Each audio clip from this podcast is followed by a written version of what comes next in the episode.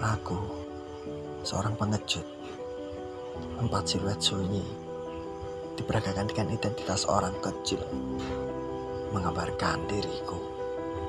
Aku, aku tak pernah berani membunuhnya, hanya karena tak ingin menyakitinya.